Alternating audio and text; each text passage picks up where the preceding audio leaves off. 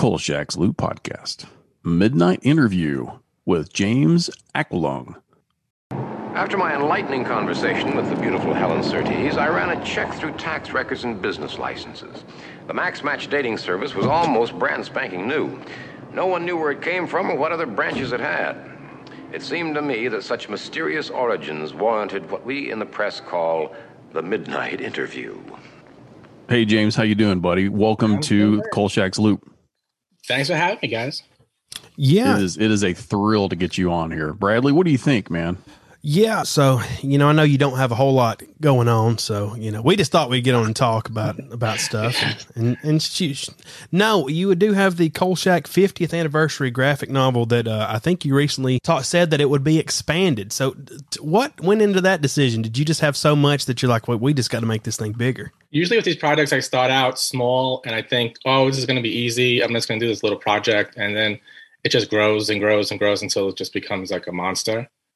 And uh, yeah, I think I got greedy and I just said, let's let's add this, this, and that. And we we added a prose anthology as well. So basically, it's two anthologies. We have, I think, up to uh, three covers now. I think we've already have like ten stories that we've committed to.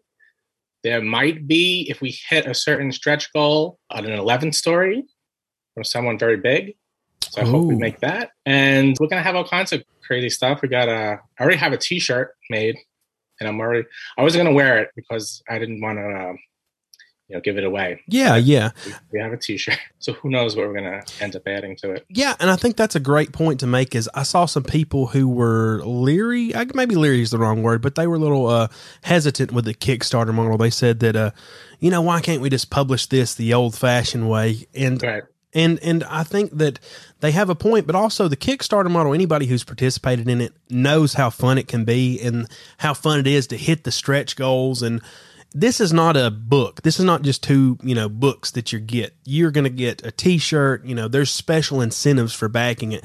So don't think of it as hey, I'm going to buy a book from an author or from multiple authors. This compilation. I'm buying an experience. I'm buying and and it's sort of fun like to see it rise and rise every day like hey let me see if what numbers we've hit today. Let's see if we can get that long stretch goal. And then if even if you can like maybe have like a big stretch goal down the road that you're like if we could just get to that one it, it's more of an experience. And can you just t- tell us why you decided to go that route than maybe go through moonstone by yourself? I mean i imagine partly too it's probably as many the riders that are involved uh, that it just wouldn't work unless you had the funds available up front. Uh, is that is that fair to say? Yeah, because one, the publishers love that you have the money before the book is even published. That's great. Because usually it's the other way around. You have to invest all this money and then hope that you get your money back. So here you hope that not only you have the money to make the book, but you have profit. I mean, nowadays with Kickstarters, you you pretty much are in kind of the middle of the process of making the book before you even launch. I mean, some people might say, "Hey, I need all the money before I even start on this." But nowadays, there's so much more competition in Kickstarter that you have to have a lot more to show. So you do have to uh, put the money in before. Yeah, and, and Kickstarter is different than like there's other things like Indiegogo where you don't need anything to start. And Kickstarter is sort of a safer model as well because you actually do have to have somewhat of a product to Right. display. Uh, unlike Indiegogo where you can just say, "Hey, I'm going to make this, just put money on." And there's been a lot of people scam that way through Indiegogo and stuff like that. But Kickstarter's a lot more reliable. Um, yeah, you might have been able to get away with that like a few years ago when when crowdfunding first started. You could have just said, "Hey," and I think that's what it was made for. It was just like, "Hey, I have this idea. Give me some money, and I'll get it done." And now, like I said, there's so much more competition. There's so many people now. There are a lot of bigger publishers now doing it. You know, Boom mhm. has done uh, a few Kickstarters, and I think Dynamite. So, especially for for games and comic books, it's become really big. Yeah, Boom just did a big release of the uh, Power Rangers set. Uh, I don't know if right, you saw. I made a lot of money. Oh, it looked and it looked amazing. I wanted that like thirteen hundred dollar set with like the the hard covers and like the cardboard display. I don't know. Yeah. I don't know where I'd put it, but the, it. I love uh, because I you know I'm a big fan of comic books, so that was something big that I could uh that I that I really liked. I really love the Kickstarter model. Well, they did the um, what was it the Keanu Reeves comic? I think that made like two million dollars or something like that. What's what's the Keanu Reeves comic? What are you talking about? I think it was who was it? Boom, Boom came out with a, a Mhm. um, Keanu Reeves comic. But I don't know if he wrote it. He stars in the comic. right. Is uh, I mean, is like is like a Matrix No, no, no. or a, no, he's uh, assassin or something. It's called like Berserk, and they did that a year ago or so. And it's oh, okay. totally legit crowdfunding now because a lot of big have uh, joined, and uh, I think Elvi- the Elvira comic too, not too long ago. Uh, Yeah. did on uh, Kickstarter, made a lot of money. So yeah, so like you competition now, so you, you can't just say uh, here's my idea and then not sh- anything, and just that's not going to work. You know, put money into it. So the product that you much have to say either way, but I'm just putting it up on Kickstarter. It could be so much bigger. Kickstarter. You know, if we just did this uh, just through the publisher, the traditional way, we wouldn't have things like posters and uh, T-shirts and print and all that type of stuff. And Well, uh, plus, plus, James. I mean, you're you're kind of t- I'm looking at you here on the video, and sitting on a dollar. So that's the easiest thing in the world for you, just to throw your own money at, you know, and get that going. So now, didn't you start with the starting? Speaking about the Kickstarter model with some objects first. And kind of got your feet wet and Right. learned about experience. So, what what were those projects and what was that like? Yeah, I mean, I've been interested in Kickstarter for a long time, and I even uh, I used to write a bi-weekly article for SF Signal on crowdfunding. So I wanted to like really study it even started because I knew a great way to get like these projects done. So I, I kind of even kind of like held like I wanted to know what I was doing because you could lose a lot of money doing. So I think my, my first novel I crowdfunded, the Dead Jack Zombie Detective, which is, has a lot of similarities to Kolchak. Yeah. Uh, I did that in 2016, and I raised like five dollars. But I had no like fans or readers, and it was a completely unknown project. So I was really happy that that was full, and it did really well. I ended up getting actually a movie option after like two months after the Kickstarter. So it was pretty successful, and uh, I've already written a TV pilot and a movie treatment for it, and it's being shopped around Hollywood right now. That's awesome. And then early this year, I then did a bigger project called Classic Monsters Unleashed, Yeah, I saw right, that. Right, right. which was all new stories of, you know, based on Dracula, Frankenstein, the Wolfman. Uh, that's a prose anthology. And then we made $60,000 for that earlier this year. Cool. Yeah, I was going to ask was, about uh, that. How did that come about? Getting the the classic monsters. idea I had like a long time ago and I always wanted to do it. I had done a Kickstarter, which I didn't run. That was from a gaming company that wanted to do Deck as a tabletop uh, role playing game. So we worked on that. The Kickstarter was launched and uh, we made $12,000 in like 10 days. But people running it wanted more money. They thought they were going to make like $100,000. So they were kind of disappointed. So they ended up canceling it so that we could reboot and do it, you know, a few months later. So it was like a lot of fun to do, but I was really disappointed and I was like stuck to do projects. So then I was just like, what's what's the next thing I could do? And I want to run the Kickstarter. So I said I had this idea about the Classic Monsters anthology. So I pitched that to Crystal Lake Publishing. And at first they was like, well, we're not doing anthologies anymore because usually prose anthologies don't do very well and they're very hard to fund. So I just gave him the idea, I pitched him the idea about the classic monsters, and he was like, "Oh yeah, okay, I'll do that." So then we just ran with that, and then everybody who I uh, pitched the, the idea was like, "I'm in." So I got like Jonathan Maberry story, uh, uh, Joe Lansdale, Paul Wilson, big name horror writer, and I, that was very, you know, they just loved the idea. It was like a real easy uh, pitch. And then when we did the Kickstarter, we we made like fifteen thousand dollars the first day, so I was blown away and then it just took off from there. And then we got an audiobook deal. We had a translation deal already. Now they're making it a series. Every year we're going to do a an unleashed trilogy. You know, I know if you want to do something like this, but I, I'm always fascinated about the nuts and bolts of or the process of how these types of in fact that you were able to get some things made by long, Kickstarter and doing it yourself. I mean, shoot, listen to that podcast, or you know, you you stuff about that and talk.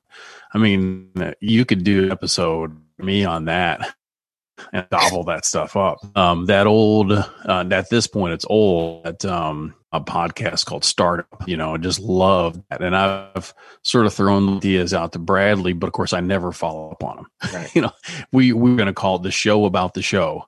And you know, like that's another episode of the show about the show, and we can talk about this. And of course, you know, I, I barely get the time just to do one podcast, and here I'm trying to pitch like five but I just think it's awesome. And let's let's back up just a hair. Tell me a little bit more about Dead Jack. I do think that a Yeah. lot of Shack fans are going to really uh, get the, this character. So, what's like what's what was your inspiration for Dead Jack? Sounds like there might be a little Culk in there. And I think are you on your third book? Or are you further? The third, the third book, Joe. Amazing. What about Dead Jack? So Dead is a zombie detective who is addicted to fairy dust. He takes the fairy dust so you know his um, his craving, and he uh, he operates in um, alternate universe Pandemonium. And yes, it's a lot like Kolchak because it's very similar. Where Kolchak was always the monster, but in Pandemonium, monster. Right. So it's all the monsters that in, that ever exist been banished to. You can do a lot of stories that you know where, where Yeah. monsters are everywhere, and where Dead Jack operates in the five cities of Pandemonium, which are like the five boroughs of New York, and it's all like uh, 1940s New York City. So it's like you know like, like noir with a zombie, and he has a homunculus sidekick Oswald, who is a shifter, who's started inside his head and who one one Yeah. they crawled. So it's kind of, but, but yes, he, he, he's he's not called checking that he's he's kind of like you know he's a he's a slob and he's he's a I wouldn't say Kolchak's a loser, but he kind of comes off a little bit that way. But it's still he still is like end of the day he always gets you know he gets it done. So kind of Jack kind of like that too. Yeah, it was definitely I love that type of character. That's why I really love Kolchak. It's like that was like that's why when I when I did this project, I was like, oh, that that's so much up my alley. I love that type of character. And in my day job, I'm I'm a journalist too, so it all comes together. Perfect. Well, you're you're, you're the you're, you're the, the whatever you want to call it the next edition of Jeff Rice um, coming out of that. Uh, it- it- what a great way to like do your world your world building, you know, for your setting is to throw all these monsters in there and then have the interactions between them. Um, Right. Man, that's beautiful. Bradley, were you going to say something? Yeah, where did the idea of that come from? Like the homunculus and the, I mean, what what inspired it? But I know Kolchak, obviously, but is there anything else that inspired it? The homunculus specifically was just for some years ago, I just kind of became obsessed with the word homunculus. I was like, that's a cool word. And I was always just like, I want to work this into uh, a story somehow. And homunculus, literally just little man. I think you, probably would see homunculus within like the um it's in Frankenstein, the original, when uh they had those little little people in the glass jars. So that was kind of where one of the ideas. It was actually a, a short story I wrote years ago that I know was really depressed, and he has all these negative thoughts, and then he ends up splitting open his head and out Oh, this wow. weird creature. I think that was really inspired by you know that movie Basket Case. Yeah, yeah. Oh yeah. I love that No, movie, look- so I was really inspired by that, and I was always obsessed with that movie because he's kind of like this. This well, they ripped it off completely in that movie *Malignant*, where it was basically it was like a twin that was growing outside uh, on the side of this this guy, and then they cut the, Right. the twin off, but he still lived in his basket, and then he kind of was crazy and, and killed. Him. So, so I guess that, that's really where the homunculus idea. Yeah, and I'm and if y'all saw me Gotcha. if y'all saw me moving around, I actually had to I was trying to hook up my ethernet cord. My i- internet was lagging out pretty bad, so I've been paying attention. But yeah, we actually talked to uh, we had Rich Haddam on and his friend was the one who wrote uh, Malignant. So Oh, really? Yeah, and I thought Malignant was I mean, it was good. I thought it was a pretty good horror movie, you know. But have you have you seen Basket Case, Bradley? It's been forever since I've seen Basket Case. I need to rewatch it. Yeah, yeah. I remember actually going to the drive-in and really? seeing that, and I think it ended up being mostly us just screaming at the screen. Um, there might have been, you know, a few uh, favorite, you know, fairy dust beverages that Oh, were, uh, you know, being passed around that Yeah, caused that's us to do that. Yeah, it's, on, Now- it's on Tubi. I just saw it not too long ago, like a couple of weeks ago.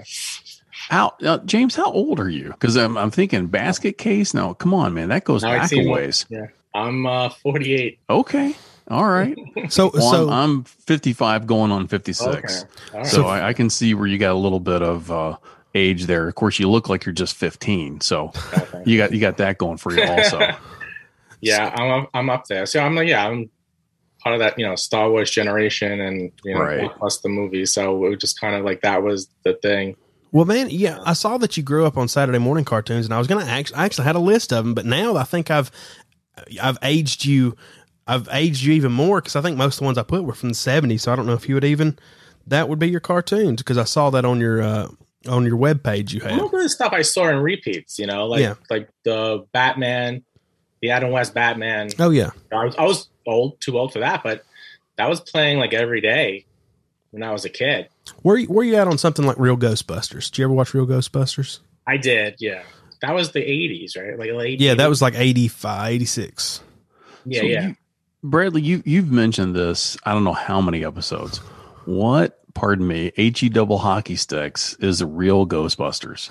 Like, give, give me something on this. I So- have no clue what this is. So in the seventies, there was the Ghostbusters, which was the uh, Right.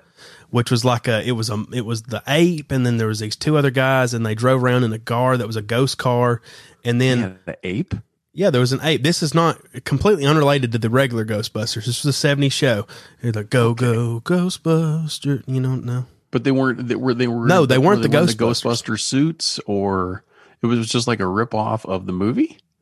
Uh, was before no, the movie. It was before the movie. Like it was something its own thing.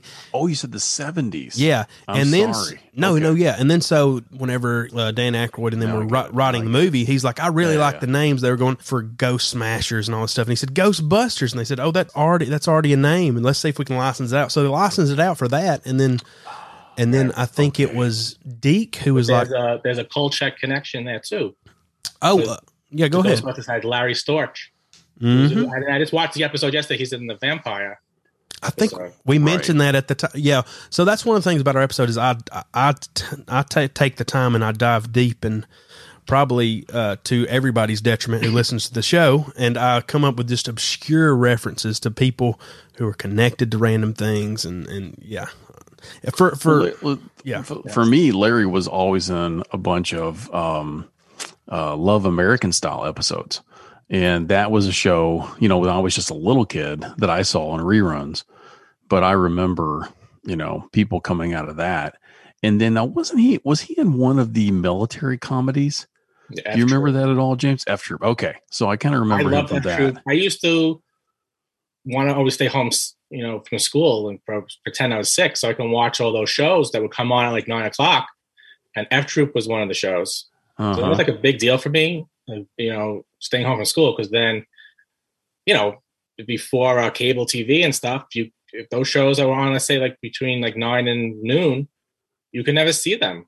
You yeah. know, you couldn't re- record them. So they had all these great. They were mostly like I guess shows from the '60s that they were rerunning. I guess they would be like late '70s, early '80s, like F Troop. I loved F Troop. Yeah, Mod Squad, I think is one I, that probably got reran a lot. Yeah, Yes, Oh, the Mod- Mod. Squad was awesome. I love that. Link. Yeah. Hey. Yeah. Oh. Oh. And to not to not leave that dangling. Then after DIC made their Ghostbusters, and then film Filmation couldn't get the name Ghostbusters, so they called their cartoon the Real Ghostbusters, and then they used the Ghostbusters from the movie.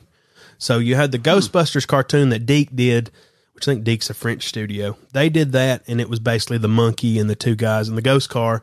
And then Filmation did the one where they're like, "Hey, these are the real Ghostbusters that you know," even though it was the Ghostbusters that came after. But yeah, And wouldn't wouldn't it be funny if the Ghostbusters, but the monkey being the sidekick, was actually the inspiration for Clint Eastwood's Every Which Way But Loose? You know, where he had his monkey pal that was along with him. You know, right turn, Clyde. which which it was like that time when there was monkeys and a lot of stuff in like the late '70s. Oh, it was after Planet of the Apes. and the Bear. BJ and the Bear. Yeah. Yeah. 'Cause Planet of the Apes, which has a Twilight Zone connection with Rod Serling that I didn't know about till we did that episode. Oh, True. So True. Yeah. Yeah. Well, hey, this this is fun. I I would assume you know I'm looking at that list too, and definitely like as a very little kid, I loved Grape Ape, and that was like one of my favorites. As you Bradley mentioned that, and it may have been just because I was a big kid and it was a big you know, lovable animal, but that and the fact grape Kool Aid, baby. Like, what could be better than some grape Kool Aid and watching Grape Ape? I remember Yeah, like think having about it, to there, have a it. lot of, there was Magilla Gorilla was one of my favorites. Yeah, See, I, don't, yeah. I don't even know that one, but I know Grape No? Ape. Just the Grape Ape, Grape Ape. Okay. Dig it. Well, Well, hey man, let me get let me get back on track here just a little bit for Kolchak. Okay. And and so I, I think we haven't asked this yet per se. So what was then your first Kolchak connection? Because you're just a little too young to have been able to see it on its first run. So when when did you catch it? And then what caught for you? What kind of inspired you to to like it so much? You know, I don't know. I mean, I must have, I must have caught it like when on the late movies. Uh, I would guess in like the uh, eighties. Mm-hmm. I always knew it, so but I, I can't remember. Yeah, how I first came into it. You know, because I haven't seen it, you know, in a while. And then I remember just like maybe like a couple of years ago, I was like, oh, I don't know how I came back to it, but I was like, oh, Kolchak, and then I was looking for it, and I found it. I think it was on the NBC app. Yeah. I was watching it again.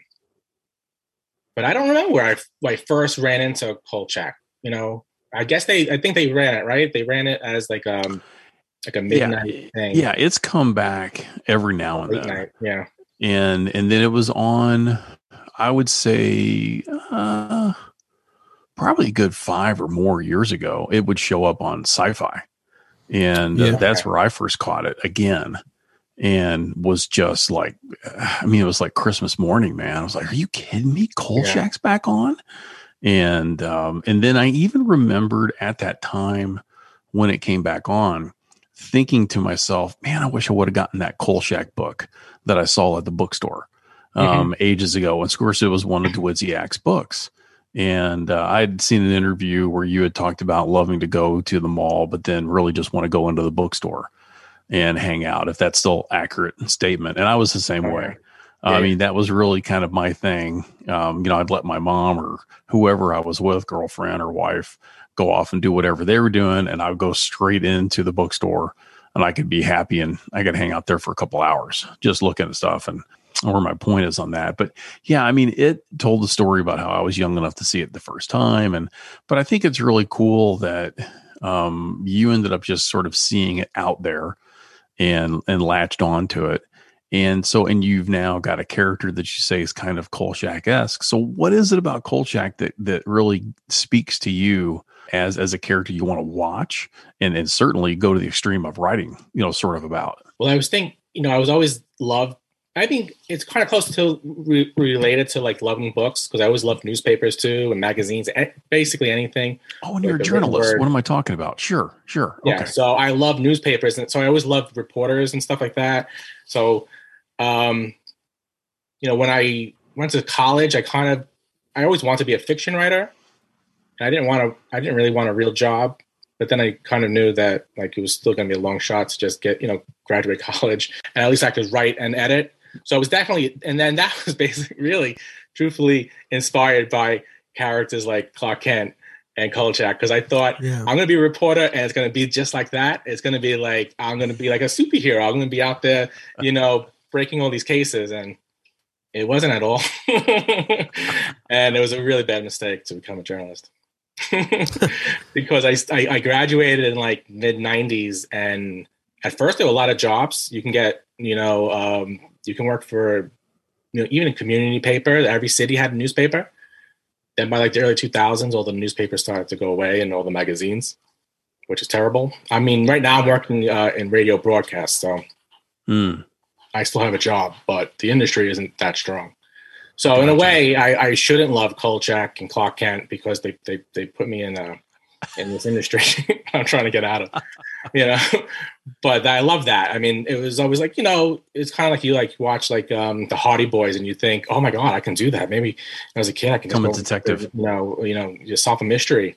And i thought that was a way that was seemed like a really awesome job. They, they make it look awesome in uh, the movies and comic books to be a reporter. Yeah. so that's why I love that, and I always loved you know being around newspapers and stuff like that. So I, that's one of the reasons why I really like Kolchak, and it was, and Kolchak's very a- accurate too, like the, of how like the, the newsroom works, and uh, so that I've always found interesting. Yeah, and to, Cool. Yeah. Bradley, I was just going to say one, one more thing. Yeah, I, I had an experience in high school where I was on our radio program. And so for two years, I did quote unquote reporting. You know, mostly I was just a newscaster as well. They really had us do. We'd read the copy that would come off the AP, Right. mark it up ourselves. And then, you know, we would be DJ plus read the news. But they actually had introduced cable TV the first year that I was there. And so, or was this might have been the second, it was the second year. And um, so that would have been 1983. Mhm. And uh, I have actually have the distinction of uh, being in a radio program that was the very first radio program in the entire country. And that's little old New Albany High School in New Albany, Indiana. And uh, so it actually had a, but it was a great program. But, but anyway, yeah, I, you know, I never even thought about that as any connection whatsoever until you started talking about that and how it's so like, oh my gosh, I did do that for two years and, and loved every second of doing it. And I even had my dad who thought, you know, at the time I had hair and I wasn't really big. so he thought, man, you could probably be a newscaster. You know, let's, I got Right. some connections down at the studio. Let's go down there and have you meet some people. And he, he set it all up, but there really wasn't anybody that I spoke to that was, you know, I think that was just, it was like on a weekend. Nobody wanted to talk to me. And I'm like, Yeah, well, I don't want to do that. That- I'm in. Well, now I'm in radio, and that, Right. that that's just as tough a gig too. Oh yeah. DJs don't get paid very much money, and they, they usually have to have some other job on the side. So, yeah, I mean, it's all these cool jobs. You go, oh, that'd be great to do, and then you always find out that you don't make any money. Every everything I'm interested in doing doesn't make any money. You know. And, and that brings us back to Kickstarter. yes, it Sorry. does. Bradley, go ahead. doing it. Yeah, that's the first time I started making money. So I've been trying to sell books for years, and it's really hard to get people to, uh, you know, reach into their pocket and give you their money. Yeah, Even they- when you're selling a, a ebook for 99 cents, people still don't buy. I can't even get my own family members to buy my books, you know? yeah, So when I was on Kickstarter and I'm, they start selling, I was like, wow. I mean, I'm always blown away whenever anyone, you know, pays any type of money to, to you know, buy one of my books or, or anytime anyone gives me money, I'm like, wow, great. So Kickstarter was very cool in that you can raise a lot of money if you do it right. I mean, I'm not saying that like it's that it's easy because a lot of people done it and, and they failed. And I think most of the, the products do fail. So you, you do have, there is a, uh, uh, I guess a science or an art to it. You do have to work. I mean, uh, I promote pretty much every day, even now, even though we're, we're several months out. Once we announced it in like the end of October, I've been promoting it like every single day Mhm. uh, on social media. So you do need you need a uh, you do need an audience or a network or, or you know. I mean, if you have a Twitter account, you only have like a few hundred um, followers. It's gonna be hard to just keep you know sending out tweets over and over and over because then people just you know it's like all right enough so you do have to have like a you know different avenues where you can promote but you, you, you are to have to really work at it i mean don't you know i wouldn't say like put out the kickstarter and just hope that people are to start backing it or following it because it's, it's probably not to happen but if you have to be like kind of aggressive about it and just promote promote promote and yeah. if you have some a cool product then you know people will back it Yeah, and I think it's that uh, with Kickstarter too. It's that sense of what they call FOMO, the fear of missing out. People who see this Mhm. stuff and they're like, "Hey, if, if I don't get this now, if it if it is republished down the line, it's going to be a while. So I have to get it right now because it's not going to go to you know regular market." Right. Um, and they always say, uh, "Go back to the one that brought you the dance." And if Kickstarter if Kickstarter brought you the dance, why not try it again? You know. And speaking of, you know, what brought you the dance, you mentioned comics, and that's something that I remember growing up. And uh, I don't know what what supermarkets y'all have. I remember going to Kroger's as a kid. That's what we had. And there's not a whole lot of toys in Kroger's. So if we ever went to Walmart or something, there's toys all the time. Kmart, loved looking at the toys in Kmart, but we'd always get groceries at Kroger's, so there wasn't anything to look at at Kroger. So I had to go to the magazine aisle, and that's when I first like saw my first comic covers was going to Kroger's and seeing the uh, I think it was like Venom Lethal Weapon was like or Lethal Protector was like the first one I ever saw written remember, remember reading. Uh, but I read that, read the Batman, remember reading like Detective Comics and stuff like that. Um, what what was your experience with comics growing up?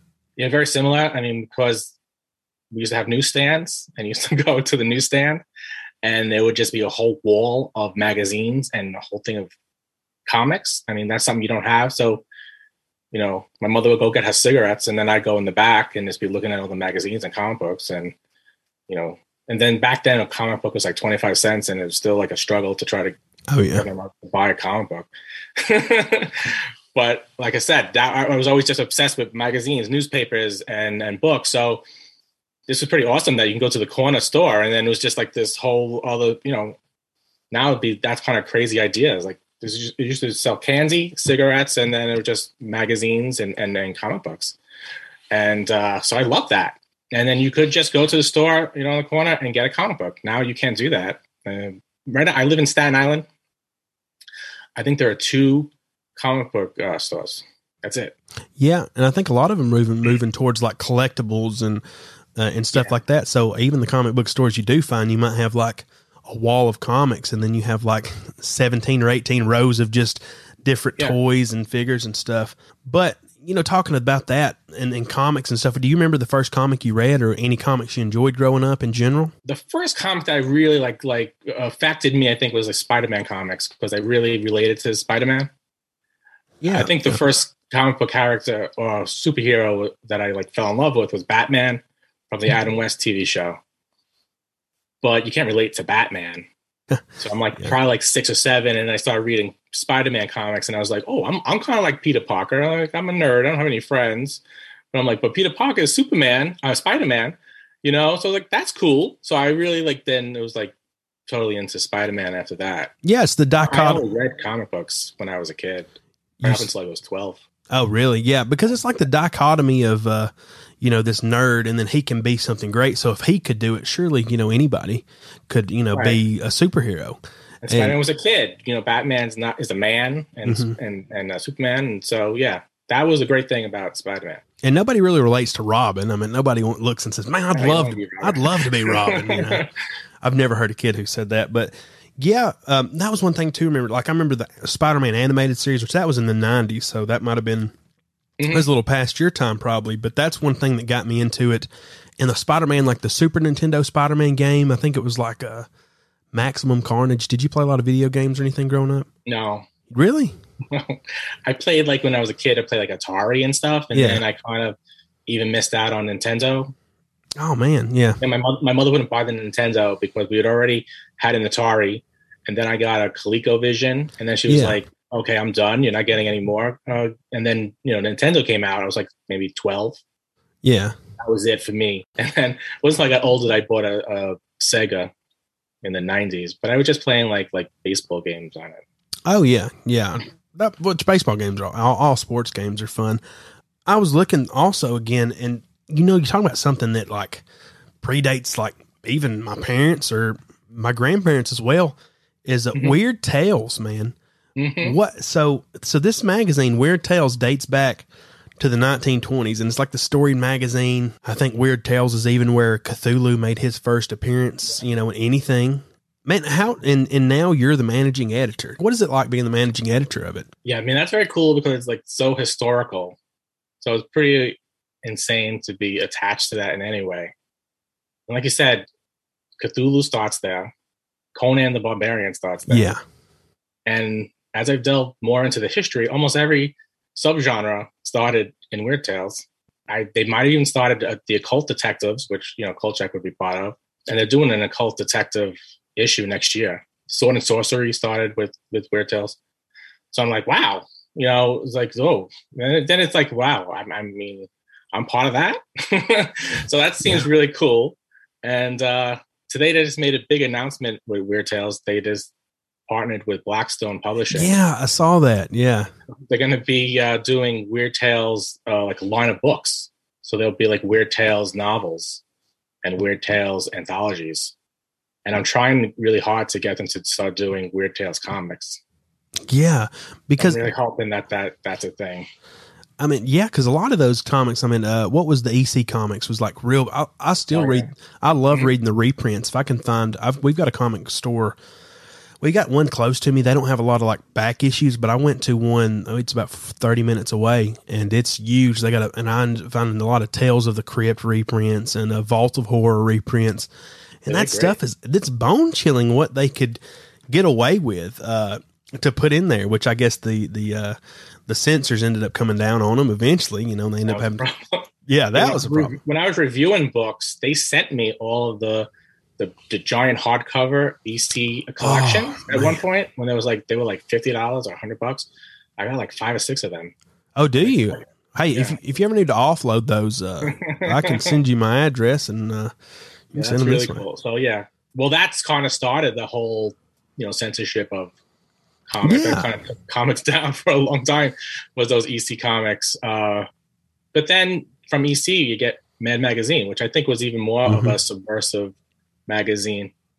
Yeah, more you see more culturally, I guess it was more ingrained in culture and became like so uh, immersed in it that eventually, I think even people my age probably saw it and saw the character. Uh, what was his name? What is the character's name? Alfred E. Neuman. Yes, saw Alfred E. Neuman, and they thought, "Oh, I know who that is." I just who who knows what Mad Magazine is? I don't know. Um, yeah, I mean, of all the comics, they probably. Yeah.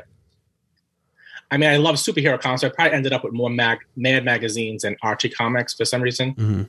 I think, like you were saying in the in the supermarkets, whenever you get to the uh, you know checkout at the supermarket, there was always uh, Archie comics yeah, there was there. So you always end up with like an Archie comic if you went to the supermarket. So Archie and and Mad, but I think I mostly got probably my sense of humor from Mad magazine. Man, man, I tell you this. This is I, I enjoy talking to you so much because there there's another thing that just pops into my head. I never really bought the Mad magazines myself. I had an older brother that would buy them, Mhm. and usually when he was done with them, then I would get to read them. And and really, that's the first time that I was able to look at a story about The Exorcist and not be scared.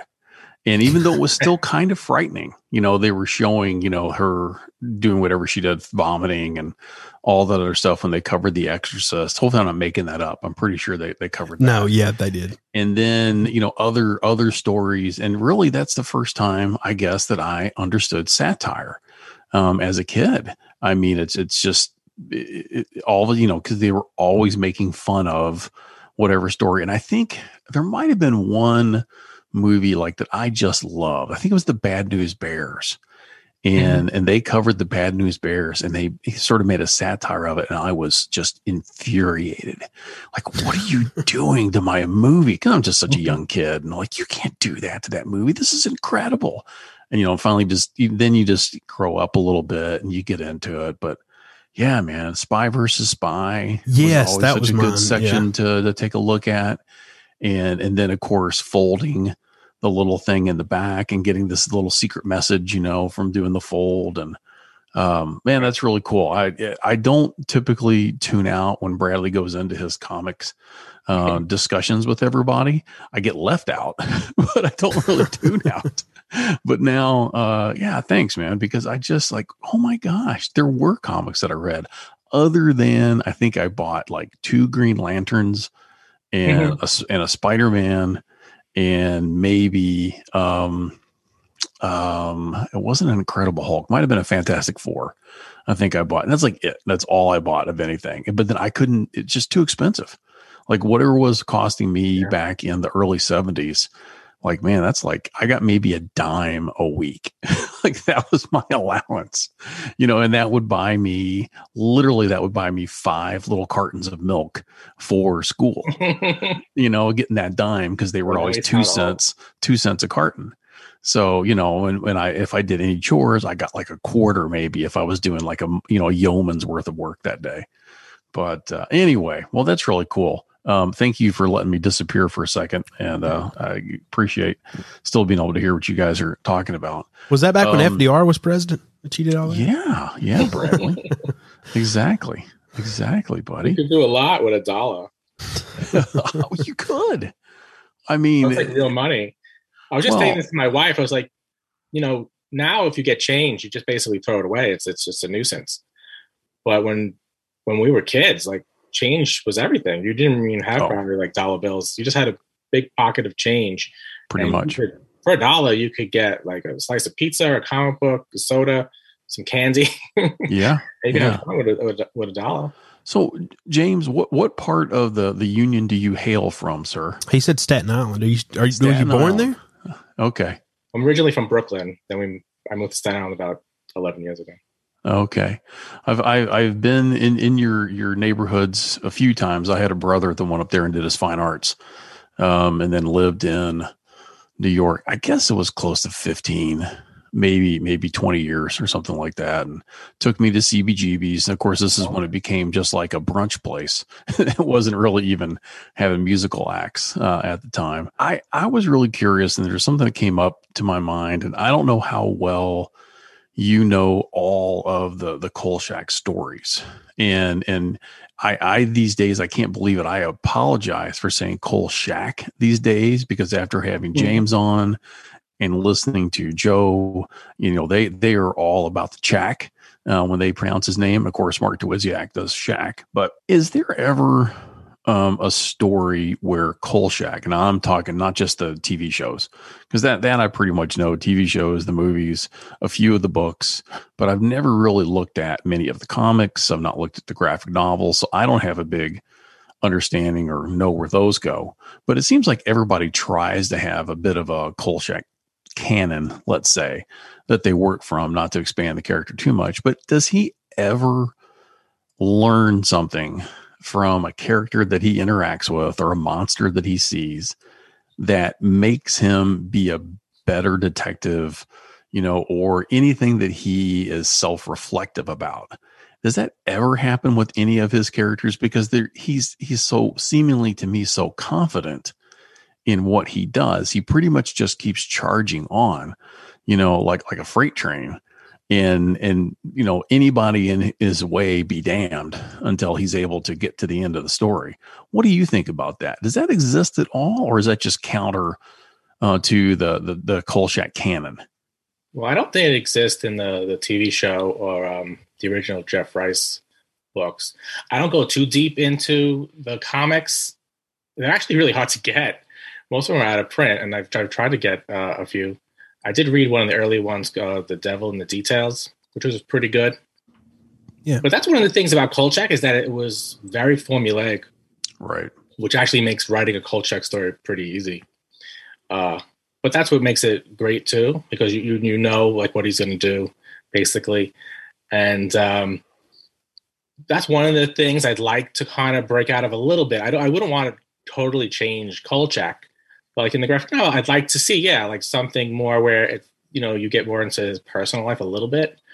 Like I said, I w- I wouldn't, I don't want to like go and, you know, as I worry about, you know, the, uh, if you remember the reboot of Kolchak in like 2005. oh, so the poor if, if, I turn around and I say, "Hey, we want to reboot Kolchak," people think, "Oh, that that Stuart Townsend show." Yeah. No, no, I want to keep all the tropes of of Kolchak, but I just want to add a little bit more to it, or like like you know, just nudge it a little bit more forward.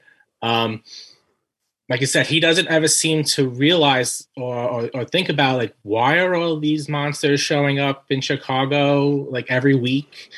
Uh, maybe there's like a big conspiracy, or why wasn't he, um, you know, um, confronting these monsters before? You know, like so you that's what's kind of frustrating about the show that's what kind of like like where like the X Files kind of took it to the next level and said, "Hey, mm-hmm. let's you know uh, get a little bit more into the personal lives and and let's also like there's some big grand conspiracy that we they're trying to uncover throughout the whole series, which I think you know Kolchak could have used something like that. I think it would have then lasted a little bit more. It's kind of hard to go every week where he's like uncovering uh, this um, this monster. No one believes him and he but he's still proven right, and he do it every single week. And then it's like how, and I think uh, Darren McGavin was concerned about that, and that was exactly why he was like, mm, maybe you know I'll, I'll just check out now because how would you do that over like five seasons? You know. Yeah, well, it sounds like from what Dawidziak has said and others that um, Darren's idea was to take him on the road mm-hmm. and have him investigate things. And really, it, you get that kind of incredible Hulk vibe where yeah. there's there's the National Enquirer, or whatever it is, reporter who keeps hounding, you know, Bill Bixby's David Banner. Yeah, and, and you see him out there and and talk about a great show that with the the way they you know wove in all of that mystique uh, that was really great but um, yeah i appreciate you saying that because I have, I, and I love the fact, getting back to your Kickstarter, that you're doing the prose um, injuries. and um, because it it has enabled me maybe for once in my life to actually write something from start to finish and, and and actually and have a format to submit it. That is the amazing thing. I mean, I'm thrilled to drop out. And I think it's $50 to do your submission into the prose category. Is that correct or is it you get, it, you get fifty dollars, not I get $50 for, for for sending it to you if you print it if I print it, I pay you fifty. okay so it's not $50 for me just to No, give no, it to no, you no. oh see I completely misunderstood Oh, I did. I that. completely misread it too. So th- thanks for the. Cl- I'm glad we asked that. You gl- you asked that, Robert. That's actually considered really like unethical. well there were I was people who've done that, and they, Yeah. they're- yeah. Well, because it's, it's it's difficult to make money in publishing, so some some publishers will say like, you give a give me five dollars just to submit it, right but no, we don't do that. It's free to submit, and if you if you Okay. accept it, then you, you're paid. Well, I, I was all set, man. I'm like, you gonna give me a chance just to submit something? I'll do You it because I felt like it would be money towards. that, towards. you Yeah, I think what I think what I'll do then is I'll just I was already going to give you fifty bucks. So when it comes to the Kickstarter, uh, you get fifty bucks from yeah. me. okay, So that'll at least go towards Right, that. And we're legitimate. that's so funny. Um, yeah. well, but but that's that's the thing that um, as I was thinking about my story um, that I wanted to do uh, it was just all right. So how much can I, you know? Because everything is about self reflection these days. I mean, it's at least uh, as as being a former teacher and being in education. I mean, my gosh, they throw what did you what do you feel about this? How did you do on this assignment? And give me a 10 page reflection. Like, oh my God. But, but anyway, um, I mean, I think some of that little bit of self reflection, and it seems like Kolchak, I've been I, actually the only thing that I have of the original two novels is the audio books. I don't even have the print. So I've been re-listening to those. I'd like to get them in print, but I just haven't. And uh, but in re-listening to them, you can listen to him. You know, it's got a little bit, I guess, self-deprecating humor that he has about himself, and but it, it's funny to me now that I'm really I'm just rambling here, guys. So I apologize. But now that I am thinking about this as the uh, potentially writing one, man, I'm listening to this way closer than I was before. And uh, like, what? Kolchak's 5'10 and 185 Right. pounds, like almost 200. Like he makes that 15 pound leap pretty quickly uh, Right. when he talks about it. And I'm like, wow, I never pictured him. You always picture him like McGavin, who was Right. a, a really fit guy. But, Yeah. you know, if he was ever 185, uh, he's probably more like 165 and just built really well. Uh, and certainly not 5'10, uh, you know. But anyway, um, but you know, again, I, I love the fact that you're doing the Kickstarter. I love the fact that you're giving people the opportunity to submit the prose. But the deal is with this, this is going to be super competitive. I think for people who really want to do this, say a little bit about that. What do you what do you think about this competitive side for the submission of these prose stories that we're doing?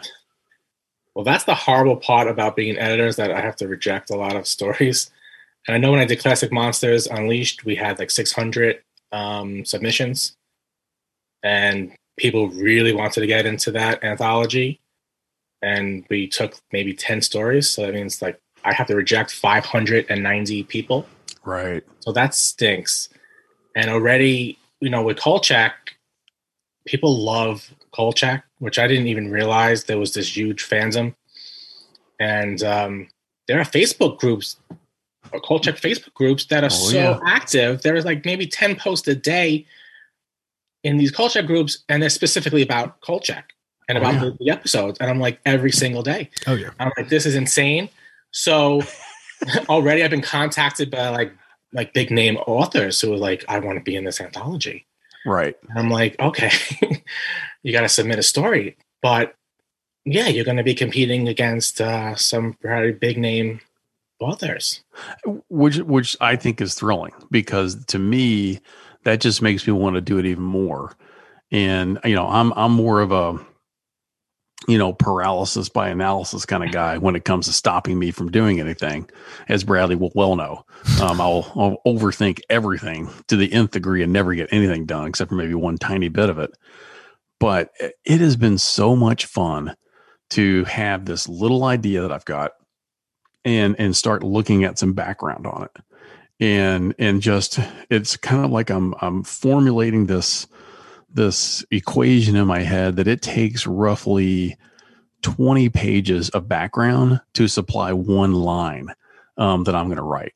And in order for me to know that it's placed in the right place, that it's still fiction, but it's accurate, you know, there's a truth to it and it has some sort of basis on reality. I mean, I'm just loving doing this.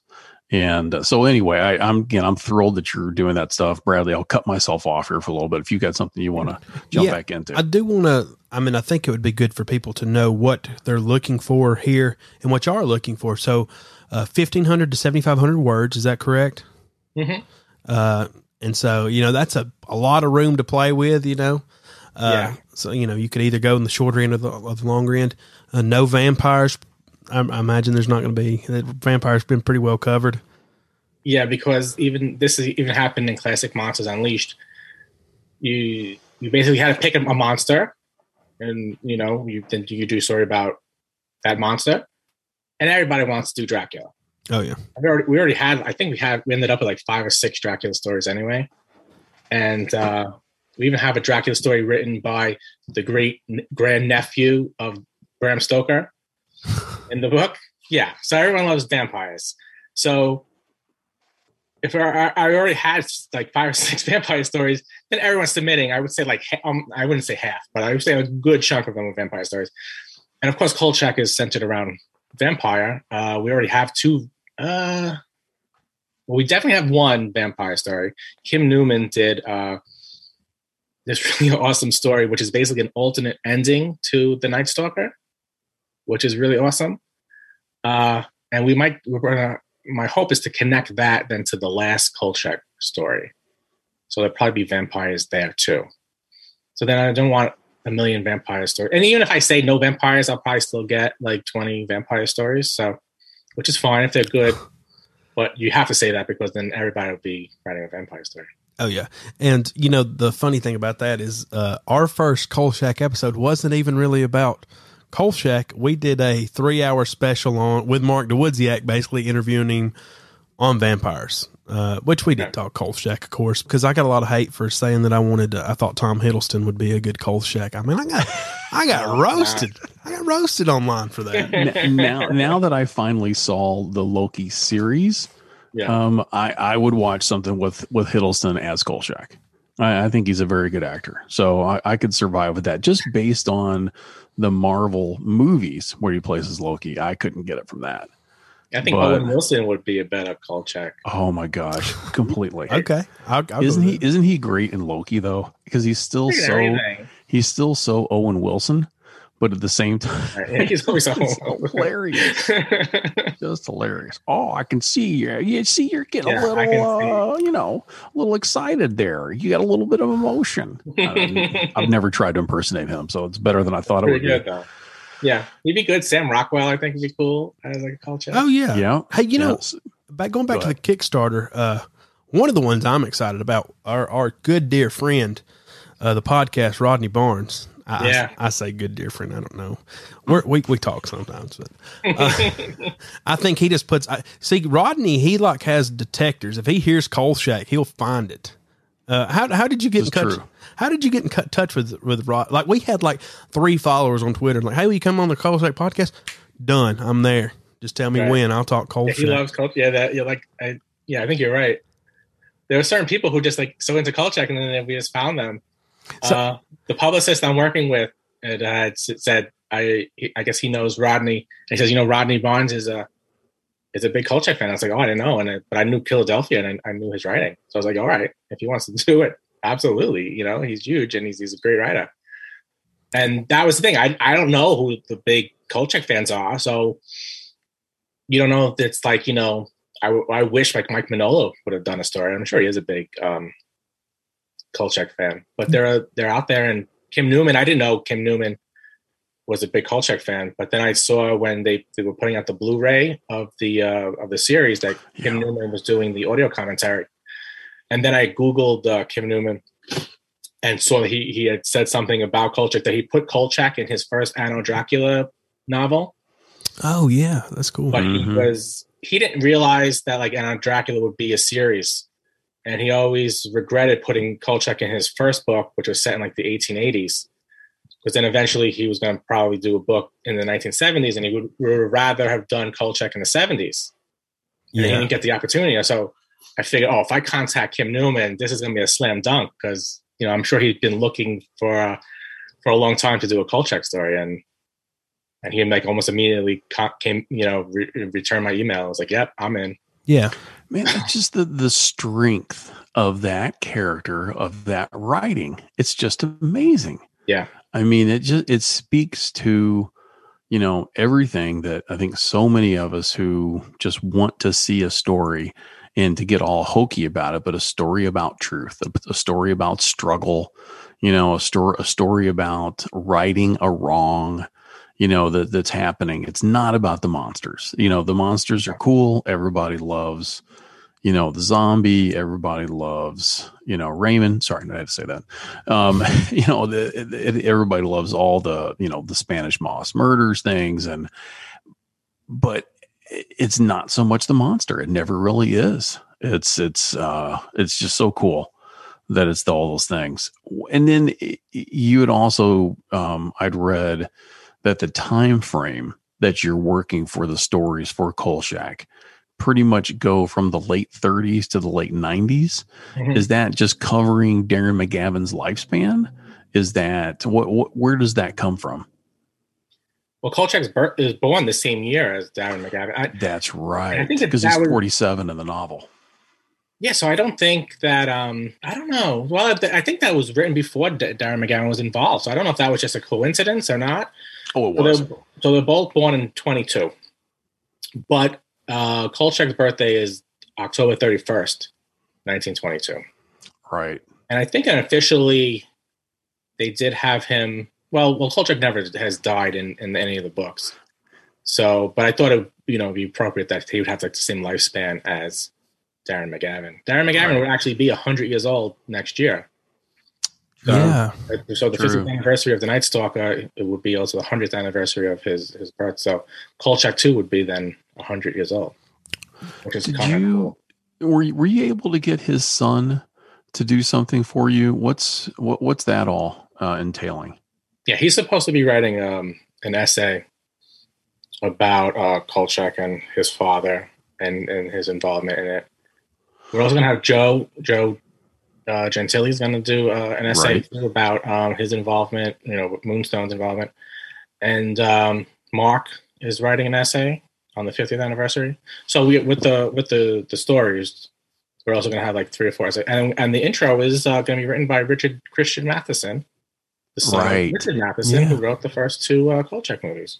Right, right. So we got both sons, and uh, we got Mark and. So we, I think we have our bases covered. Yeah. You do. Experts, you do right? completely, and I, I'll, I'll I'll put a I'll put a self promoted plug out there. I would love for us to be able to interview McGavin's son.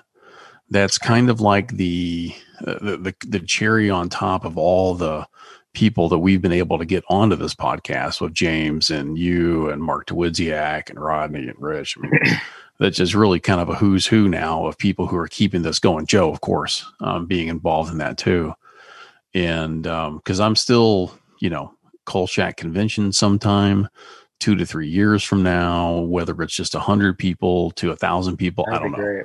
Yeah. whatever it would be, and and that you know happening in Vegas, and then having Mhm. various panels where you've got the sons of Kolchak, so to speak, and then you've got you know whatever you want to call it, and uh, and and and really, what you're doing is is really kind of what I wanted to do there with people um, and that's to think about how to write a Kolchak story and how to make a submission for a screenplay or whatever it is with all these professional writers that we have there. Um, whether it's a novel, screenplay, a comic, you know, I'd love to have a panel with all those guys. And I mean, these are the things at least that I would go to a Comic Con for. And I think Bradley's covering the thoughts about doing all the what they're calling Cole's play. So dressing up like Cole Kolchak and he's able to do all this stuff. And it's funny sometimes, Bradley. I mean, I just chuckle to myself because I see you getting all the stuff and wearing it. And I'm like, damn, man. I mean, I just told this guy about this stuff. He had no clue about it two years ago, Okay. and he's already got all the clothes. And I don't, and I don't have squat. I don't even have a hat. You know, he's buying books about it. But Yeah. that's the thing is he's a, he's a collector, and and loves to do that kind of stuff. And we've got some other people that love to do it too. And I'm I'm rambling at this point. Yeah, I think I think a um, good Go ahead, Bradley. Yeah, good spot. Uh, we know we're talking about people. So Rodney's doing a zombie story. Can is there anything Mhm. that you might tell us about that? Maybe anything. Just make sure you don't give away too much. The Don't make thing know- Rodney. I- Don't make Rodney seen the story yet, mad. But the only thing I know is that it's going to be in the 70s, Harlem, and zombies. oh man, Sweet. that sounds awesome. And two other names, you know, I thought That's so. what I need to know. So there's a so another huge Kolchak fan is Rich Hatem. He's on uh, DC's Titans. Uh, Mhm. He wrote Mothman Prophecies, the screenplay for that movie. I think he, he would be a good person, and I'm sure he would be all for it. Uh, he's been on the episode quite a few times, been on our shows quite a few times. Uh, I think he would be an awesome get. And then another person we've been in contact with is Steve Niles. He did 30 Days of Night. Yeah. Uh, he's a huge Kolchak fan. So Give me his email.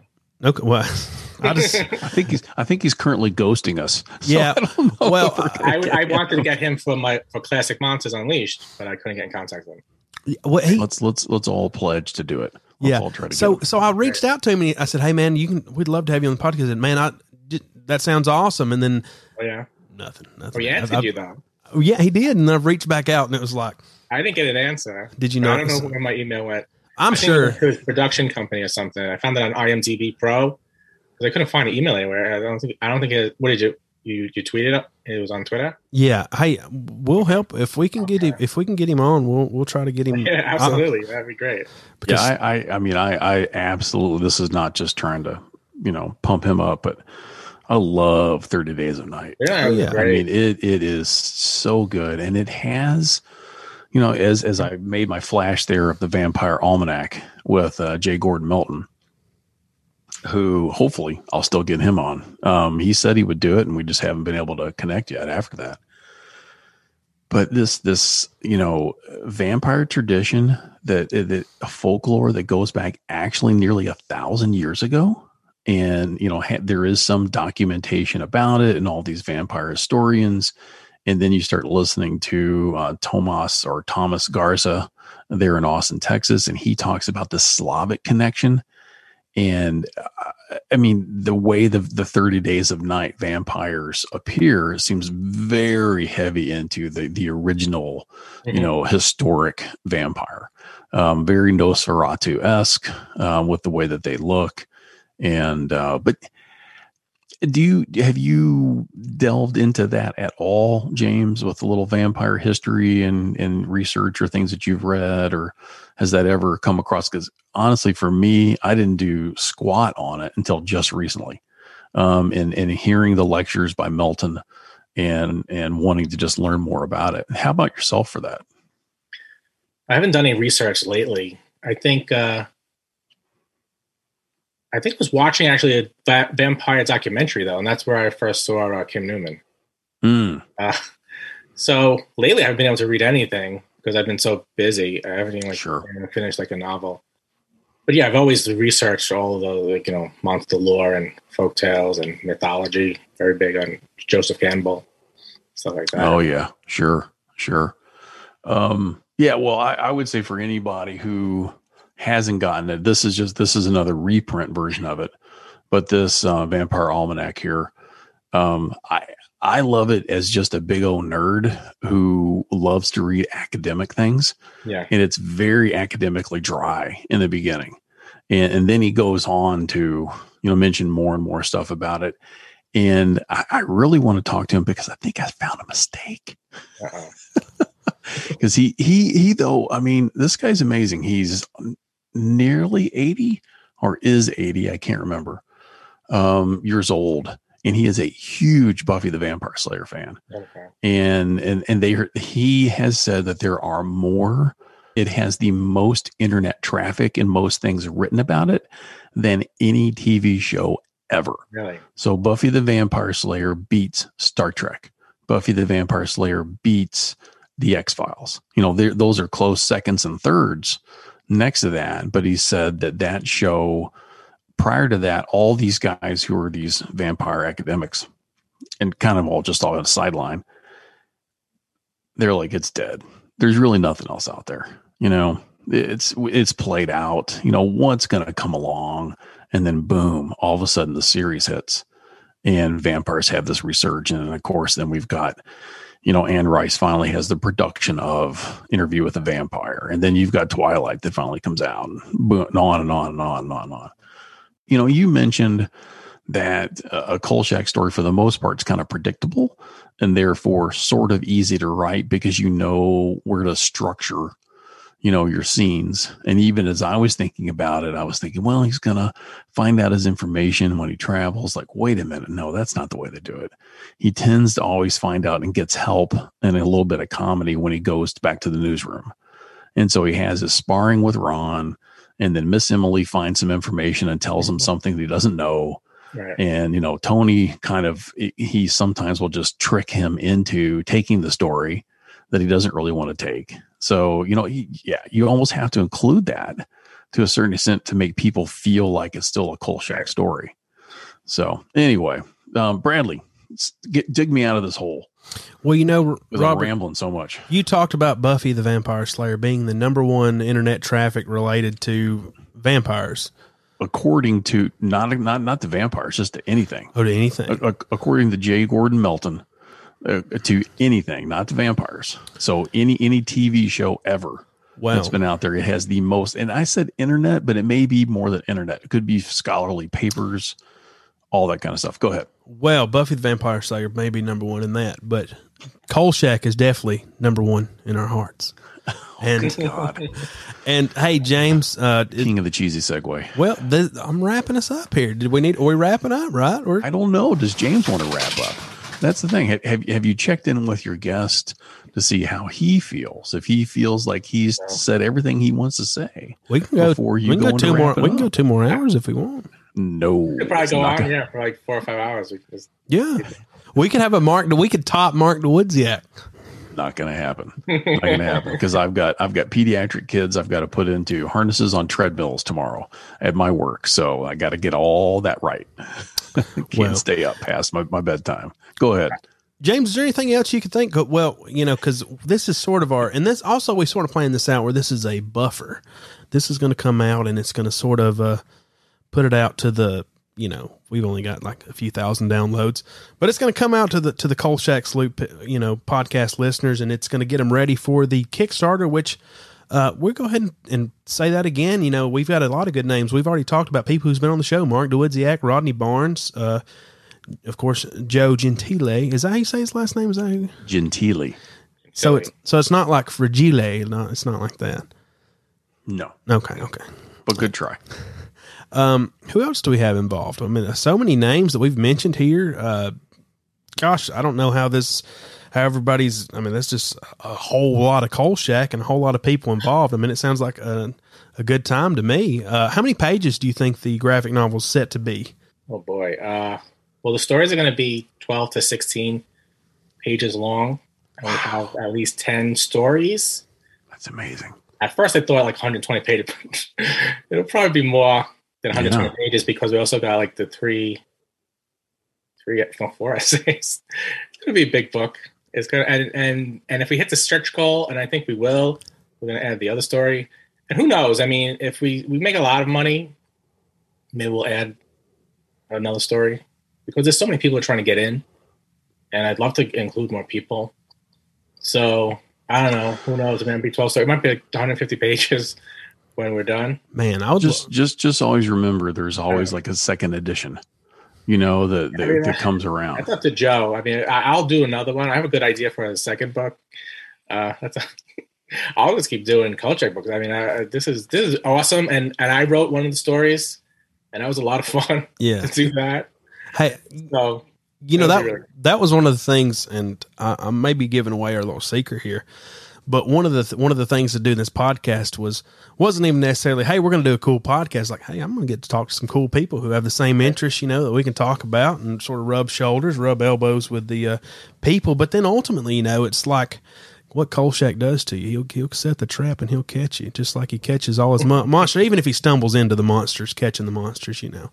Uh, but but yeah, you know, because uh, it, it, can really snowball. Because you know, me and Robert, when we first talked about this, like we'll cover the episodes, maybe the movies, and that that'll be it. And then eventually, it's like we'll cover the books too. It's like, well, you know, we may cover the the you know, well, let's cover the books with James Ross. We'll go chapter by chapter. I, I think, actually, I think I've committed Robert to all that. I don't know if I was going to say these are all ideas that Bradley has. Yeah. So these, these are not necessarily things that I'll, I, I, I, want to do. I want to do them, but can I do them? Probably not. So James, maybe so you're we'll my, see. yeah, you're my kindred spirit there is, uh, overselling your, your boundaries. Uh, and then from this podcast, also somebody else has reached out and they're like, Hey, let's do a dark shadows podcast. And I've, I think I've committed to that. So that's I don't know how I'm going to do 1,200 episodes, but that's a lot of episodes too yeah. to get through. That, I agreed to Cole. I really got into it because like this is over a thousand episodes. Yeah, twelve hundred and something.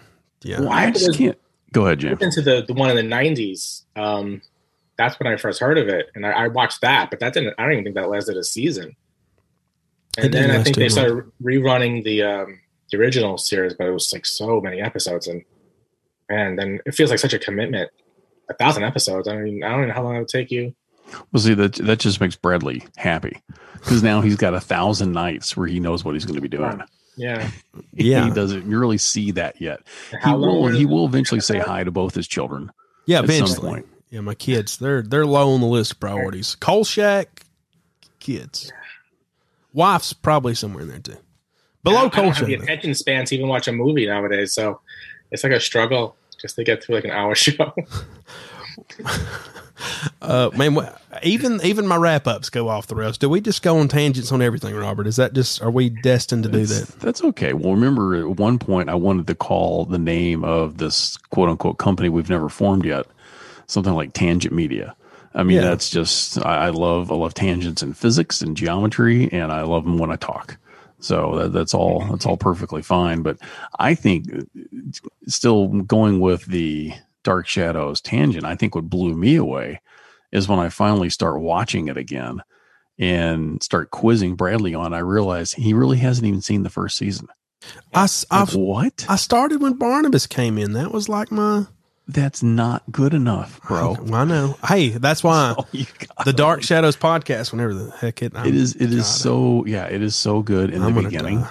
and it sets it all up. And here I'm like, there's people from Lethal Weapon who are in Dark Shadows, um, yeah. who are in the first Lethal Weapon, and and then you've also got um, uh, Mr. Drummond from uh, what you call it, Diff'rent Strokes, right. is in there in a couple scenes in the beginning. I'm like, got to be kidding me, man. Anyway, yeah, but uh, yeah.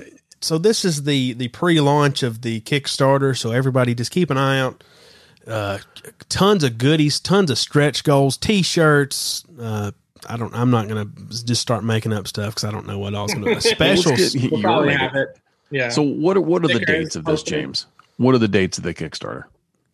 Well, my publicist doesn't want to say. Okay. Oh, okay. Well, that's fine. uh, okay. That's fine. Yeah, you, you um, gave it kind of like within a month or two, right? You don't want to like ruin, ruin your momentum. Change, so it would be around the anniversary, the actual anniversary.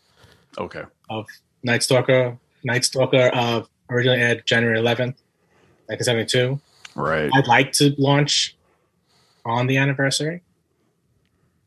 So yeah. that you know, I, I probably will be around around there.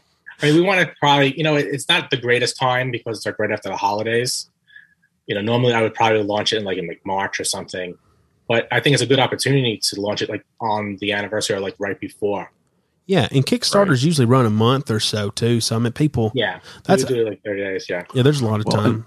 And I tell you what, I haven't told Bradley this, but we we flirted around with the idea of a couple different ways to do our Kolchak site and we have one that's the site that we have, and then we have another. I, I, I could have sworn I actually made it, but maybe I didn't. Where it's going to be, well, it was supposed to be like these other sites that are out there that have got the fifteen thousand members or whatever else it is. But Bradley, I was going to tell you, we're, we're we'll want to go ahead and do a site like that where we get to be the administrators of the site and we're going to let James come on there and promote this Kickstarter every freaking minute if he wants to. you, you will not get blocked.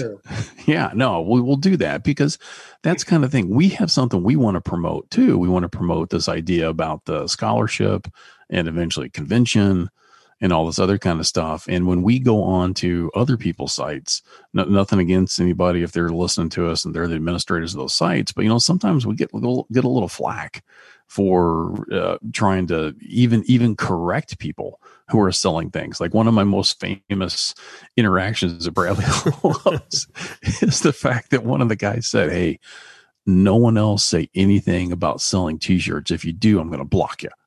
I saw that. And so I immediately answer with, "If you want to get your T-shirts." go, go to the official licensor, and that's Joe Gentili, and you know, go to him and then the guy's like, you know, answering back to me like, "What are you doing? I just said don't do this." That's yeah. You got one more strike and you're gone. And then you're like, even, hey, even Joe has kind of been blocked, and and that's the way that I told people that Mark Dawidziak and I kind of became friends.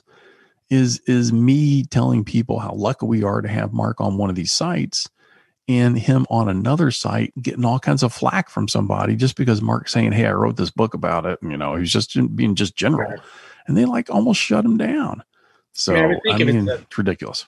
Kolchak group, and we have this Kolchak graphic novel. Why wouldn't they want me to post about it? But it doesn't make sense. I mean, the show has been off the air for like 48 years, and this is probably the biggest thing in the Kolchak world. So, so far, I haven't gotten any flack in the Kolchak groups. Like, I got kicked out of the Me TV group. did you really? You did? yeah. Oh my I, gosh! I, I I joined. They posted one thing, and they were like, "You're suspended."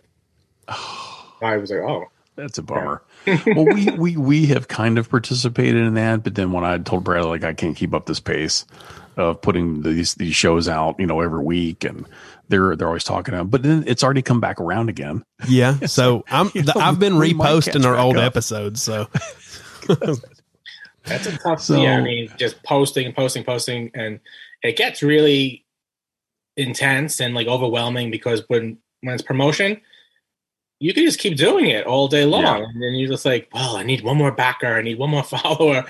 I've been trying. You know, we started the um the Kolchak Twitter uh, account, Mm-hmm. but then when I'm trying to build that thing up, and that's you know every day just trying. We, we got 200 followers, now let's try to get 300, and then you try all the little tricks to do that, and it, it's really Well, time consuming. Any anytime you want to attach us to any of that stuff, what what little bit we can do, do it because I think Rodney's going to see ours and Rich Adams is going to see Mhm. ours, and usually Mark's going to see it. So at the very least, if you ever want to throw Kolchak's loop in there too, we'll Okay. you know I, I don't know what we'll do for you, but we'll we'll do whatever we can because I mean I think this is an outstanding idea.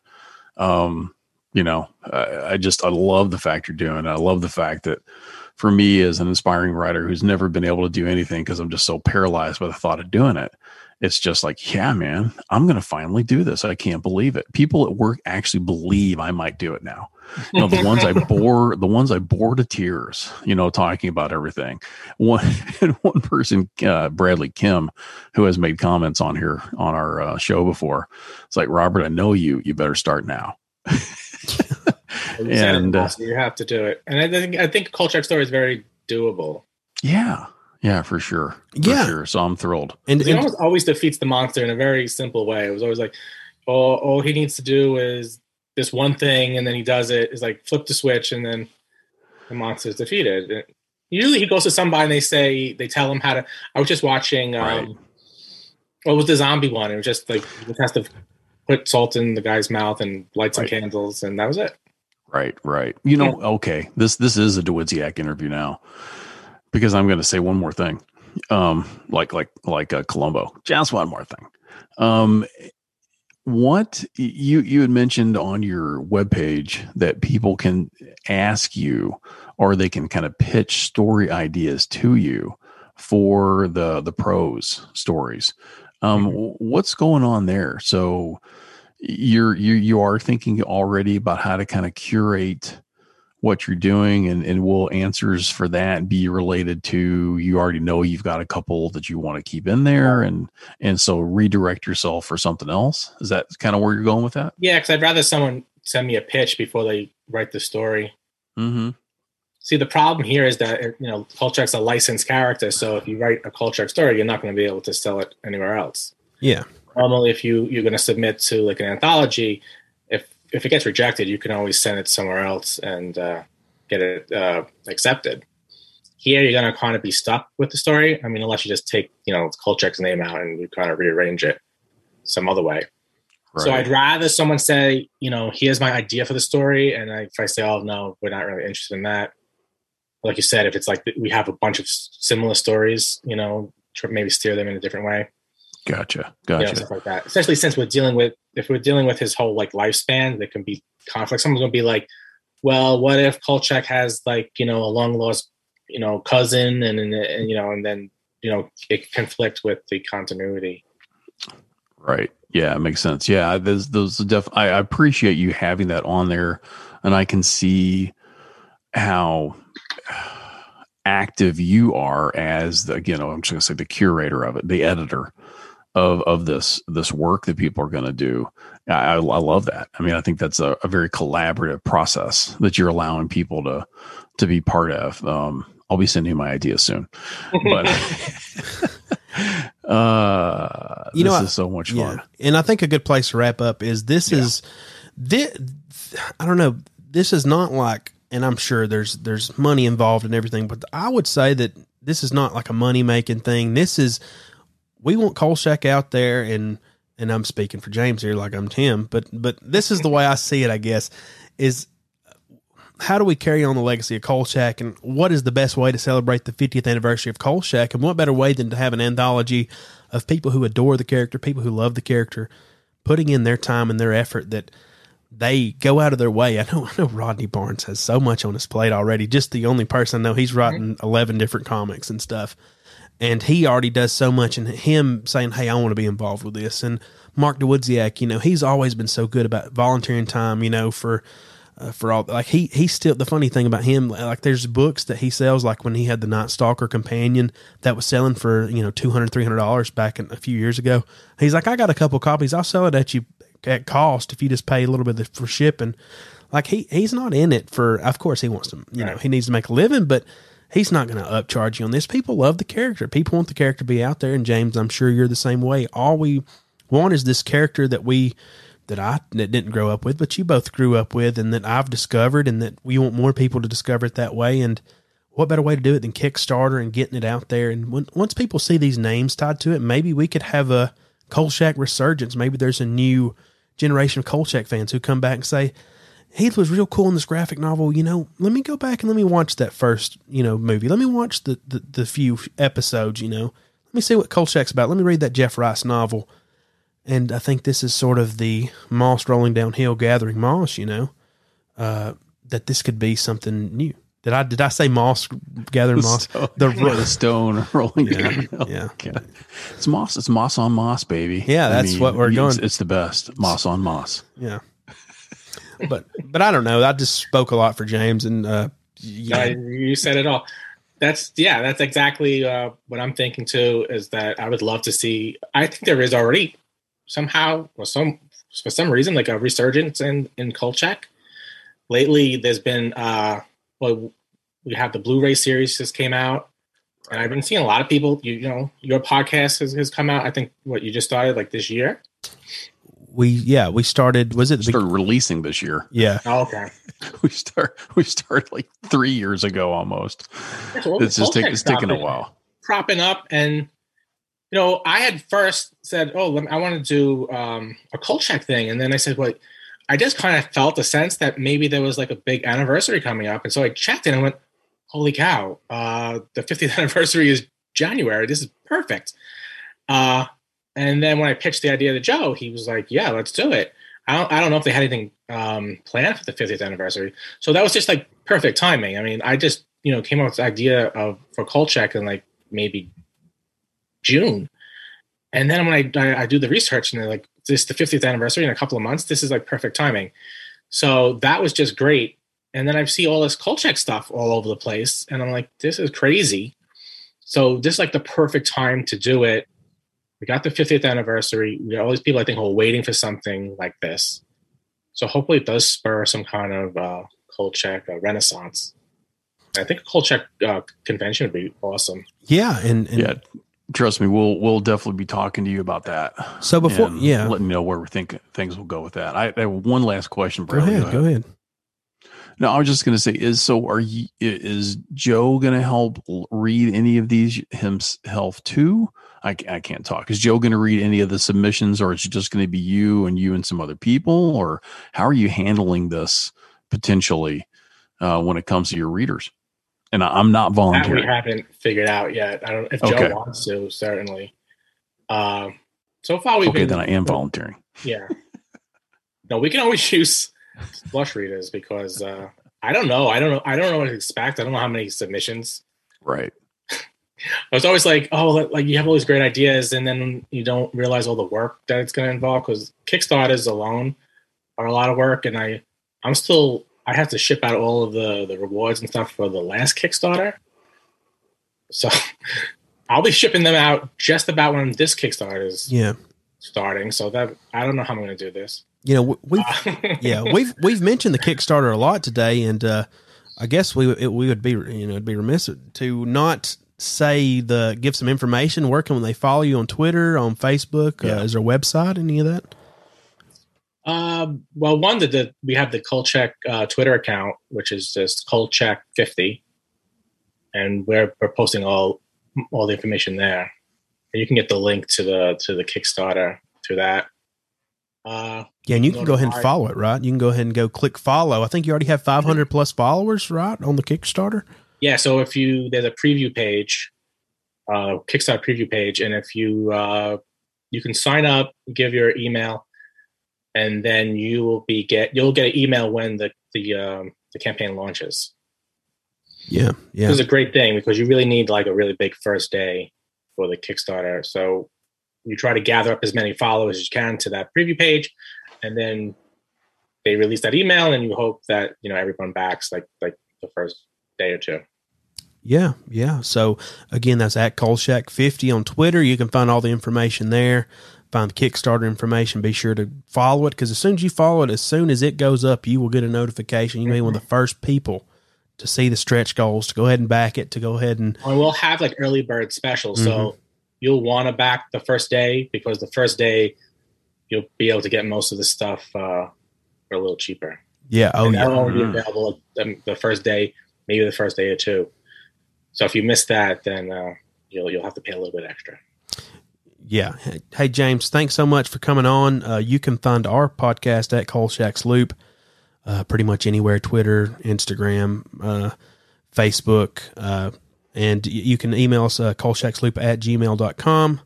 Uh, do you have the number right offhand to call, Robert? 778 665 4321. Is that really I it? got it. Jenny's got my number. No, I don't remember.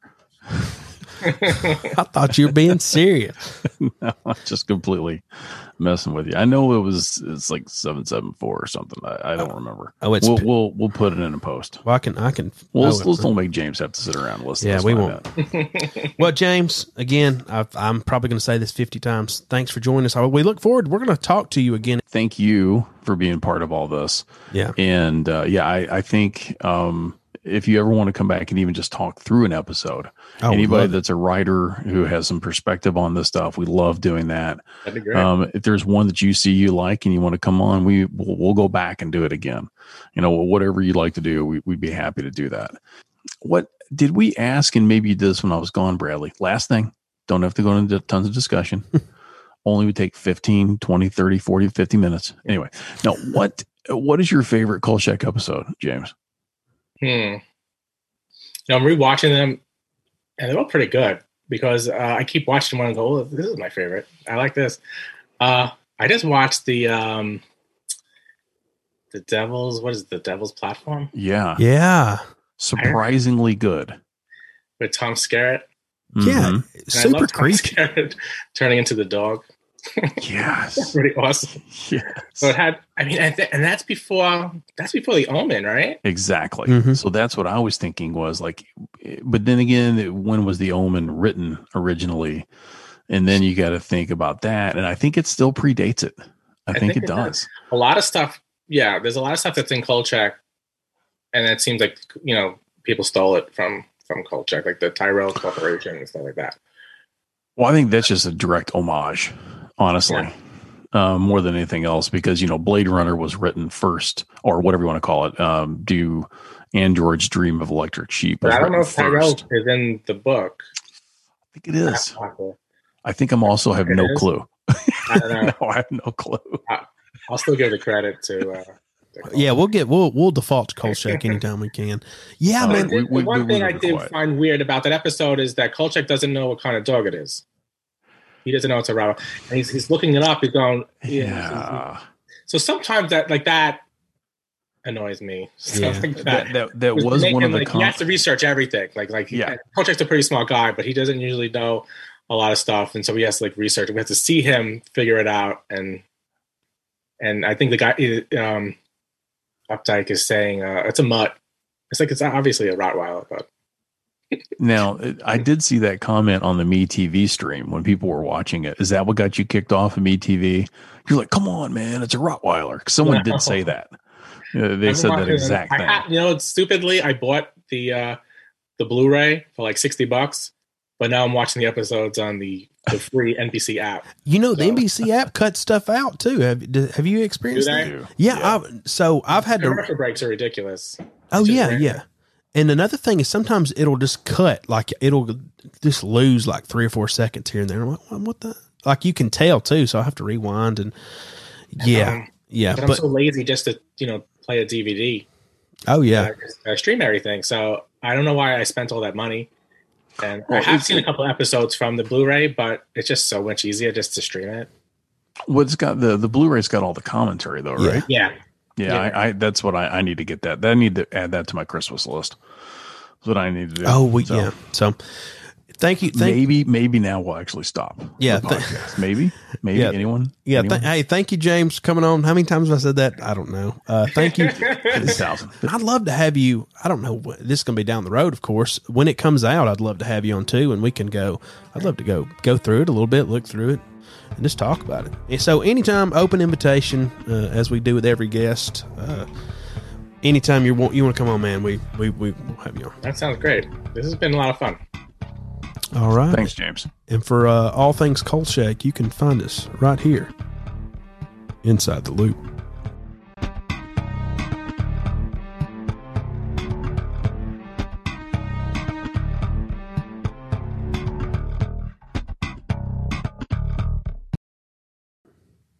Baby.